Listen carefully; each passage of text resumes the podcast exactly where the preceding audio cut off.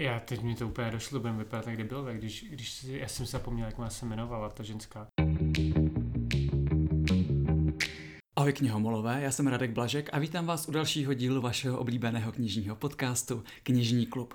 Dnešní podcast chceme věnovat uh, Odeonu, co by současné klasice a pomůže mi s tím můj kamarád Matouš Hartmann, který je vášnivý čtenář Odeonek. Ahoj Matouši, vítám tě tady. Ahoj Ráďo, díky moc za pozvání. Můj minulý podcast o historii nakladatelství Odeon měl obrovský úspěch, tak jsem si říkal, že probereme taky něco víc z jeho tvorby a ponoříme se trošku víc do podrobna. Matouši, jak dlouho už čteš Odeonky? Tak, uh, Odeonky, které vychází ve světové knihovně, mm-hmm. a byly asi vůbec první uh, ukázky světové literatury, které se mi dostaly do rukou. Takže uh, už poměrně dlouho od střední. Od střední. Takže dá se říct, že už někdy na Gimplu uh, četl vlastně knížky, které ale pro teenagery úplně nejsou, nebo co si o to myslíš? Já si myslím, že jsem nikdy nečetl knížky, které by byly pro teenagery, anebo knížky, uh, nebo samozřejmě jsem četl povinnou čerbu, ono mi nic jiného nezbývalo, ale uh, snažil jsem se hledat i něco, něco jiného, něco dospělejšího a něco, um, co ke mně může nějakým způsobem promlouvat. A to jsem právě našel ve světové literatuře. Pamatuješ si nějakou úplně první odeonku, která ti třeba nějak utkvěla v paměti a která ti třeba potom přivedla k ostatním? Já si myslím, že uh, tehdy to byl asi Domov na konci světa od Michaela Cunninghama který vyšel v roce 2005. To jo, ty si to pamatuješ přesně. A, hm, protože to je moje oblíbená knižka, která je bohužel vyprodaná a někomu si ji půjčil, už si ji zpátky nedostal. Takže eh, kdyby on chtěl znovu vydat nebo na konci světa, budu moc rád. Ale dneska jsem se to naptal šéf-redaktora a bohužel další vydání se nechystá. Takže eh, kdo knihu máte, tak si ji važte, kdo nemáte, tak utíkejte prošmedit antikvariát. A nebo mi ji nabídněte. nebo ji nabídněte tady Matoušovi, on ji odkoupí za jakoukoliv cenu. A nebo si ji půjčím a pak ji nevrátím.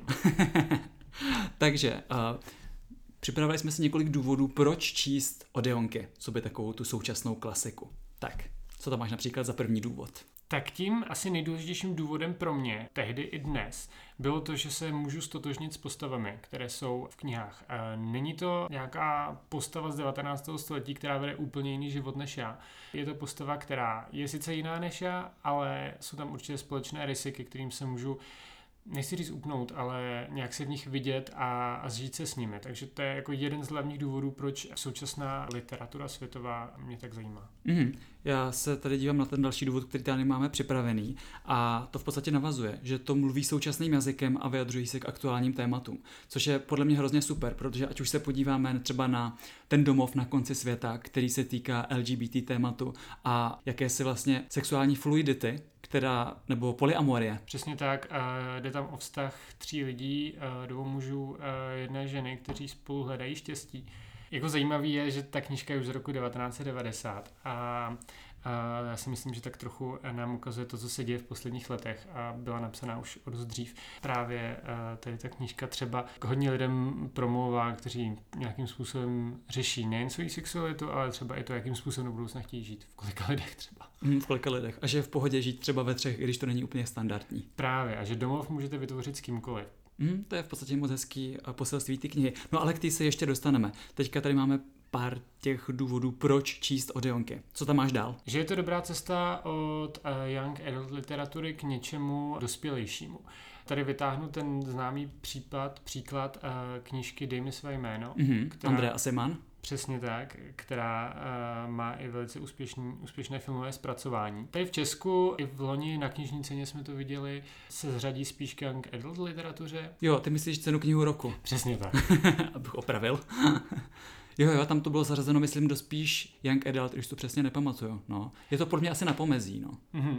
A právě, to se mi na tom líbí, že uh, je to sice hlavní postava, uh, je teenager, ale celá ta knižka už je vyprávěná takovým dospělejším stylem, víc se tam zamýšlí nad, nad světem, je tam spoustu motivů, pro které člověk už potřebuje mít nějaké znalosti, které třeba získá časem. Takže já si myslím, že ta současná světová literatura, nebo obecně současná literatura, současní autoři, kteří teď žijí, tak můžou uh, můžou vlastně nás převést od něčeho, co definujeme jako young adult nebo literaturu pro děti, k tomu, k tomu dospělejšímu a pak třeba časem dostaneme chuť na nějakou pořádnou 700-800 stránkou klasiku. Přesně, třeba malý život.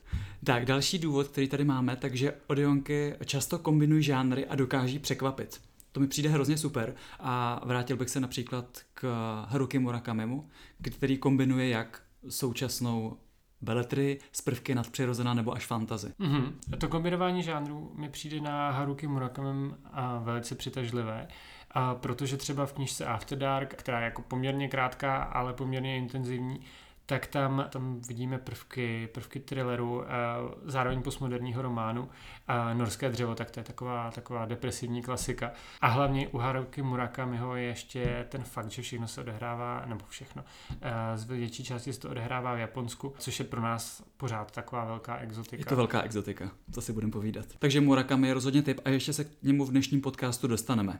Další věc, která mi přijde hrozně bezvadná, tak je, že odjonky mají většinou tak kolem těch 300 stran a čtou se velice pohodlně, ale přitom to není žádné lehké čtení, ale jsou to knihy, které dostávají literární ceny. Mm-hmm. To je právě to, že na té literatuře současné světové mě přitahuje to, že já nevím, jestli do budoucna bude součástí nějakého pomyslného kanonu, jestli to, jestli to učitelky zařadí uh, do pověrné četby. Ale jsou tu určité náznaky, že by se to do budoucna mohlo stát právě díky těm, uh, těm různým cenám, které ty knihy dostávají.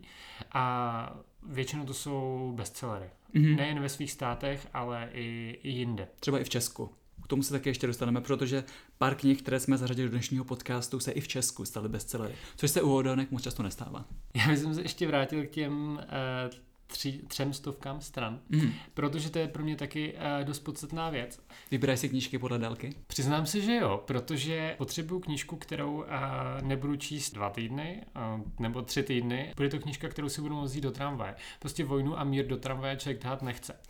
Takže to mě hodně baví, že velká část těch současných knih tak má mezi dvěma sty, třema sty, čtyřmi sty strany, stranami, což, což je super, protože to člověk přečte poměrně, eh, poměrně rychle a přitom dostane kvalitní příběh. Mm-hmm. Další věc, co čtenáře může k těm odionkám nebo k nějaké té současné literatuře uh, přivádět, tak jsou filmové adaptace.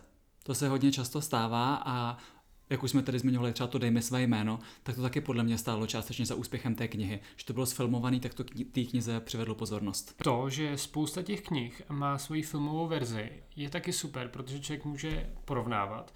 Já si nemyslím, že vždycky je knížka lepší než film, to si hmm. myslím neplatí. A člověk může porovnávat, trochu se v tom porochnit. Dost zajímavý je vlastně třeba koukat na to, když eh, v tom filmu zní, zazní úplně stejné dialogy, které se objeví v knize, anebo jsou naopak eh, trošku upravené a posouvá to ten příběh taky trošku jinam.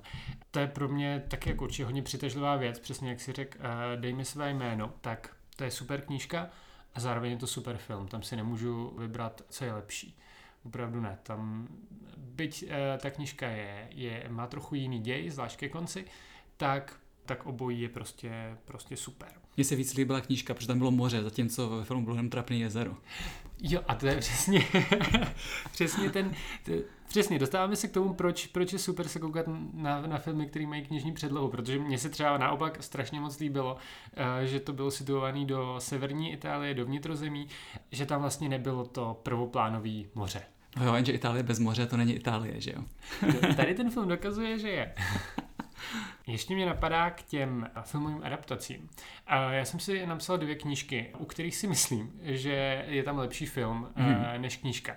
Obě dvě ty knížky vyšly v roce 97. První se jmenuje Návrat eh, do Cold Mountain mm. a ta druhá eh, se jmenuje Skrocená hora. Mm, to asi znáte, to znají všichni podle mě, Skrocenou horu, že jo? Klasika. Určitě, to je, to je uh, od Annie Pru. Uh, podle mě to byla taková ta kniha, která uh, spopularizovala to LGBT téma takový ty většinový veřejnosti. No tam je právě ta věc, že Skrocená hora není kniha, Skrocená hora je strašně krátká povídka, Aha. která vyšla v New Yorku a přečtete ji za, nevím, hoďku maximálně. To se často říká, že podle povídek jsou ale ty nejlepší filmy, protože pak se musí osekávat. Právě, protože v tom filmu museli přidat, dokonce museli přidat pár motivů, aby to natáhli na tu, na tu dílku těch dvou hodin. A tam si myslím, že ten film je lepší eh, než, než povídka. ta povídka původní.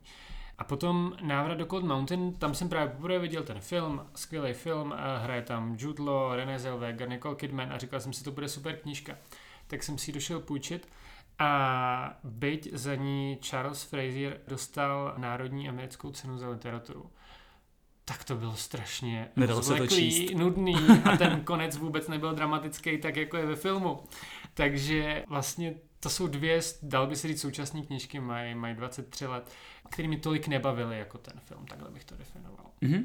To je zajímavý. No a poslední důvod, který tady máme připravený, je, že autoři těchto knih velice často ještě žijí, takže je možné si knihu nechat podepsat, jít na autorské čtení, anebo tak dále. Máš nějaký autogram od nějakého slavného spisovatele? Mám, ale dostal jsem se k němu takovým prapodivným způsobem.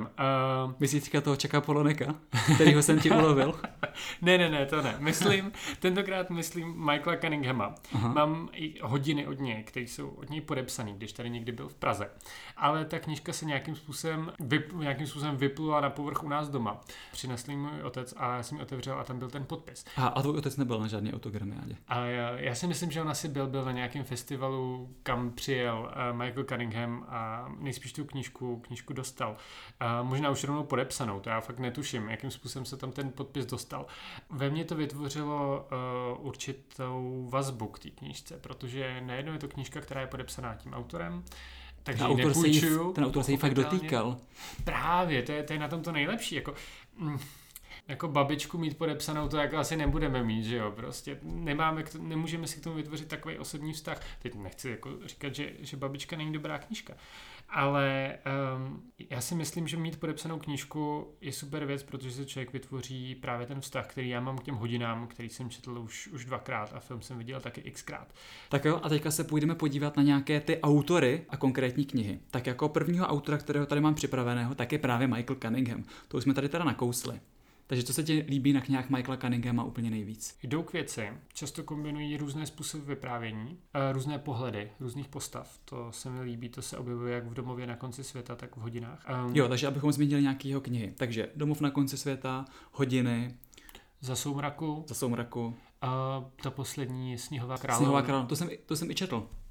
Tak to jsem zase nečetl já. Tam, tam je právě ten průšvih, že člověk potom tak dost často neudrží tempo s, těm, s těmi všemi spisovateli, který si chce přečíst. Takže dost často něco vyjde a já si přiznám, že, že Sněhovou královnu jsem ještě nečetl. Takže abychom lehce nastínili, tak hodiny jsou vlastně příběh tří žen, které se zájemně prolínají. Je tam příběh Virginie Woolfové, mm-hmm. že pak je tam příběh té americké slečny v těch 50. letech Mm-hmm. A pak je tam uh, příběh ze současnosti, kde je to ta lesbická majitelka toho malého knihkupectví. Mm-hmm. A tyhle ty linky se vzájemně prolínají a ukazují, že ty tři ženy, ačkoliv je dělí třeba 50 let od sebe, tak pořád prožívají podobná dramata. Vlastně ve výsledku se nějakým způsobem potkávají, byť se potkat aspoň Virginia Woolf s, těma, s těmi dvěma zbývajícími nemůže. Takže Cunningham se inspiroval jednou z nejdůležitějších autorek moderní literatury, a vytvořil na základě jejího života a její literatury velice hodnotou knížku. A to je taky super, že vlastně já jsem se dostal právě k uh, Virginie Woolf přes Michaela Cunninghama. Mm-hmm, to je a hrozně super. Právě. Že to všechno na sebe navazuje. Ta literatura je hrozně živá. To mi přijde perfektní. No a ten domov na konci světa, zase jen abychom leh, lehce navnadili, tak je to příběh těch tří lidí, už jsme to tady tuším říkali na začátku.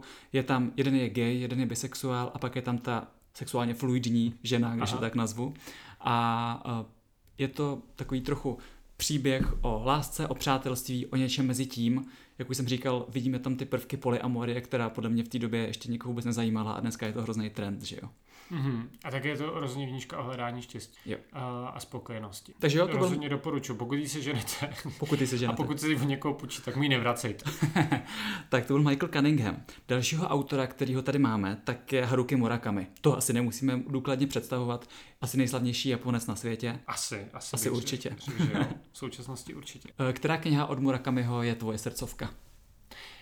To je zajímavé. Já u Haruki Murakamiho nemůžu říct, co je moje srdcovka, protože ty knížky jsou tak propodně odtažitý, že eh, vracet se k ním je poměrně složitý už kvůli tomu, že řeší dost depresivní témata. Aha. Uh, Norské dřevo, sebevražda, After Dark, zmlácení prostitutky a čínská mafie. Jsou to knížky, které jsou přitažlivé určitě, ale myslím si, že dost často si je přečteme jednou a budou nám, budou nám stačit. Přesto ten Murakami už tím, jak chrlí to množství těch knížek, tak, uh, tak je rozhodně zajímavý a myslím si, že budou přibývat další knížky, které budou stát za to. Víš, co mi přijde hrozně zajímavý, že já jsem četl to jednakové 84 a když jsem to četl, tak jsem se tím prokousával a občas jsem se tom ztrácel a moc se mi to nelíbilo. Ale teďka zpětně, když na tu knihu jedna je 84 vzpomínám, tak v podstatě jenom v dobrým a zpětně si říkám, že byla hrozně dobrá. Když jsi psychopat, když jsi knížky, které mají tisíc stránek. Jako, jo. ne, prostě... počkej, ať, eh, ať překročíme na opačnou uh, stranu barikády, tak jsem od Murakamiho přečetl i Spánek, což byla asi nejtenčí knížka, kterou kdy napsal. Je to taková novelka. Je to o ženě, která nepotřebuje spát, takže těch 8 hodin denně navíc denně využívá třeba k tomu, že si čte, přemýšlí nad svým životem a tak. A to se mi líbilo asi nejvíc od něj. Spánek. Mm-hmm. Doporučuju. Má to i krásné ilustrace od německé ilustrátorky Kat Menschik. Četl jsi to? Ne, tady to zrovna ne. Tak doporučuji. Já ti to počím, ale musíš mi to vrátit. Pokusím se. Když se mi to bude líbit, tak ti to asi nevrátím. Jinak to jednakové 84 mě to dali rodiče, protože právě věděli, že mám rád uh, Murakamiho. On je schopný napsat uh, strašně krátké novely typu After Dark, Spánek nebo Sputnik má láska a, a potom napsat něco takhle obrovského. Hmm. To je to je, tak, to je vlastně taky zajímavé. Ten člověk se nemůže rozhodnout, kudy se vydá. jo, no a vždycky tam je něco takového magického. A to podle mě souvisí částečně s tím, že je Japonec a to je taková záhadná civilizace. Jako vynalezli divný anime, že jo? jo. Tak, další autor, kterýho bychom tady rádi představili, tak je Brit a je to Ian McEwan, mm-hmm. kterou máš od něj nejradši knihu. Přemýšlím. Asi pokání. Mm-hmm. Dokážeš trochu představit našim posluchačům, o čem to jako je? Já si myslím, že Pokání je asi vůbec ta nejdůležitější knížka od Aina McEwana. Pokud ho chcete poznat, tak s ní začněte, protože je poměrně stravitelná, což je u něj taky poměrně podstatný. Rozhodně nezačínejte betonovou zahradou. Jo. To je uh, obrovská perverzárna, aby ho to proslavilo. Takže zkuste spíš Pokání, což je příběh o jednom špatném rozhodnutí, který spustí kolotoč špatných událostí. Je to strašně krásně napsaná knížka. Můžete se právě taky podívat na film, kde hraje Kira Knightley. Dokonce tam je v nějakých zelených šatech, který vyhrál nějakou cenu nejlepší, nejlepší filmový šaty nebo něco podobného. Je to fakt skvěle natočený, i hezky se na něj kouká film, takže určitě doporučuji pokání. Mm-hmm. Já bych teďka rád připomněl, že letos od Iana McEwana vyšla kniha Šváb, která je takovou autorovou reakcí na Brexit, že on prostě byl tak rozladěný ze všeho toho, co se dělo kolem Brexitu, že si sedl k počítači a napsal takový román, eh, takovou trošku politickou satiru, která se bere něco z Kavky, něco z toho Brexitu a tak jako zajímavě to kombinuje dohromady. Je to kniha, která podle mě nemusí sednout každému, ale je rozhodně zajímavá a jednou podle mě bude hrozně zpětně zajímavá z toho historického hlediska. To je právě na současné literatuře super, že ona se dokáže vyjádřit tomu, co nás, eh, co nás zajímá. Co nás trápí. Přesně tak, zapadat to do určitého příběhu. Říct nám svůj názor eh, a vlastně nám říct, že jo, můžeme si číst příběh, který je o něčem, co my sami prožíváme. Samozřejmě my Brexit neprožíváme tolik jako Ian McEwan, ale nějakým způsobem se to nás týká. Mm-hmm. A na podzim se od McEwana, ještě tady tady dáme reklamní okénko, pardon, se chystá kniha Stroje jako já, která popisuje dystopickou Británii 80. let, kdy Británie prohraje válku o Falklandy a teďka se tam řeší uh, stroje, roboti, láska a taky umělá inteligence, která na rozdíl od lidí nedokáže lhát. To mi přijde super, protože roboti, vztahy, umělá inteligence a sex, to je všechno podle mě téma, který se teďka bude řešit víc a víc, protože teďka už existují sexuální roboti, že jo? Žijeme v úžasné době. Jo, překvapuje mě to, eh, že eh, vlastně McEwan, který se spíš soustředí na hodně realistické věci, na, na dal bys říct i banality, které nějakým způsobem můžou, můžou výrazně změnit náš, náš život, tak, tak napíše něco takového. Hmm. Těšíme se. Tak, teďka se z Británie přeneseme do sluné Itálie a čeká nás italský spisovatel Paolo Giordano, kterého asi většina z vás zná díky jeho bestselleru Osamělost prvočísel, který mimochodem se stal bestsellerem i v Česku. Uh, tuším, že se podalo kolem 40 tisíc, což je hrozně super číslo. Připomínám, že bestseller je v Česku považována kniha, který se prodá zhruba 10 tisíc výtisků, takže v podstatě čtyřnásobný bestseller. Mm-hmm. Já se tomu nedivím, protože uh, ty jsi řekl sluná Itálie, mm-hmm. ale já jsem tu knihu nečetl. No je to strašně depresivní, ta knížka. Je to právě něco, co bychom od Italů nečekali. Paolo Giordano nabízí úplně jiný pohled na Itálii a já si myslím, že to je docela jako populární pohled na tu Itálii, že ta Itálie není, uh, není tak sluníčková, jak si ji představujeme, ale je to země, kde ty lidi mají úplně stejný problémy, jaký máme my tady na severu, kde máme toho sluníčka míň. Hmm. A osamělost pro čísel je toho úžasným příkladem, že vlastně a už máme tu osamělost názvu, že ty Italové nemusí být tak společenský, jak si myslíme. Mm-hmm. Dokázal bys tu knížku nějak trošku přiblížit? Popsat? Je to příběh? Je to, uh, jo, je to, je, tak je to příběh. A co ještě říct, jestli na váš třeba, je to příběh čtyř lidí. ne, ne, ne, je to příběh dvou lidí, víceméně, který prožili poměrně špatnou, uh, špatnou věc v dětství, mm-hmm. každý jinou, která je do budoucna výrazně ovlivnila a vlastně tak trochu poničila a teď nějakým životem proplouvají, takže, nebo proplouvají, snaží se ho uh, žít, dejme tomu kvalitně, ale ta minulost je furt někam, někam táhne. Není to asi možná lehký čtení, ale já jsem to zhodnul, tu knížku, protože mm-hmm. je mhm. fakt strašně dobře napsaná. A kromě tebe asi další 40 tisíc lidí, takže... Jo, právě, takže to je, to je potvrzení toho, že tady ta knížka se trefí do vkusu spoustu lidem, mm-hmm. což je dobře, ale přitom není, není průměrná je... Člověk si z ní něco vezme. Právě, člověk si u toho čtení hodně uvědomí a možná začne být opatrnější, což není úplně jako dobře, ale, ale já ještě musím tady dát další reklamní okénko a připomenout, že právě v těchto dnech od Paula Jordana vychází nová kniha, která se jmenuje Dobývání nebe. Takže utíkejte do knihkupectví. A teďka se přesuneme do Francie a tam musíme samozřejmě zmínit Michela Ulebeka, asi nejslavnějšího francouzského spisovatele současnosti. My jsme oba s Matoušem četli knihu Podvolení, máme na ní celkem opačné názory. Takže se teď tady pohádáme. Jen tak lehce. Já musím říct, že se mi na tom podvolení líbilo, jak on Ulebek je vlastně pokaždý hrozně nekorektní. A tady fakt ukazuje ten svůj strach z toho, že islám ovládne Francii a ukazuje to fakt v šílených barvách, ale zároveň do toho dokáže přimíchat ten svůj evergreen, protože v každé jeho knize je univerzitní profesor, který má poměr se svou studentkou. Právě.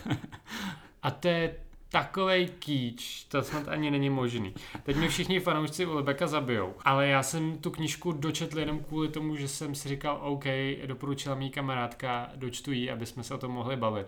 A myslím si, že nebyla ráda, že se o tom můžeme bavit, protože podvolení mě vůbec nebavilo, nebo nebavili, já nevím, jestli to podvolení ti francouzi, nebo to podvolení, to je také otázka.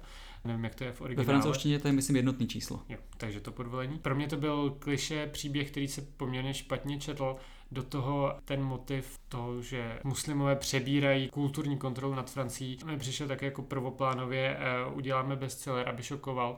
Jo, jo, s tebou souhlasím, že to téma je dost prvoplánový. Ale na druhou stranu to zpracování mi fakt přišlo originální a typicky ulebekovský. Víš, že mě to fakt bavilo číst, že tam byla i nějaká ta trošku přidaná hodnota, i když, jako eh, řekněme si na rovinu, podobně zásluhu na tom, že to byl takový bestseller i v Česku, tak mělo právě to protimuslimský téma.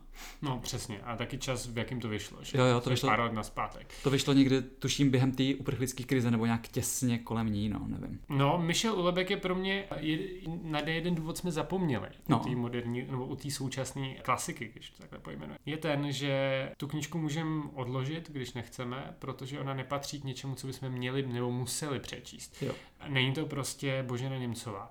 Takže... Uh, Kterou musíte všichni mít přečtenou, i když věřím, že spousta z vás nemá. No tak jako třeba jednu, každou druhou stránku, že?